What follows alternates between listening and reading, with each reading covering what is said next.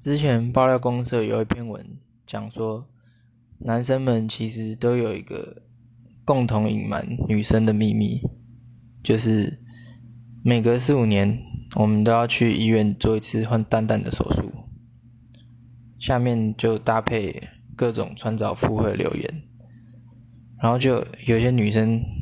被搞得半信半疑，截图去问她男男友，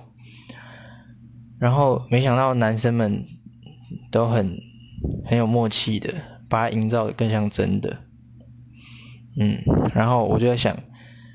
是不是真的会有女生永远都不知道这是一个假的秘密的秘密啊？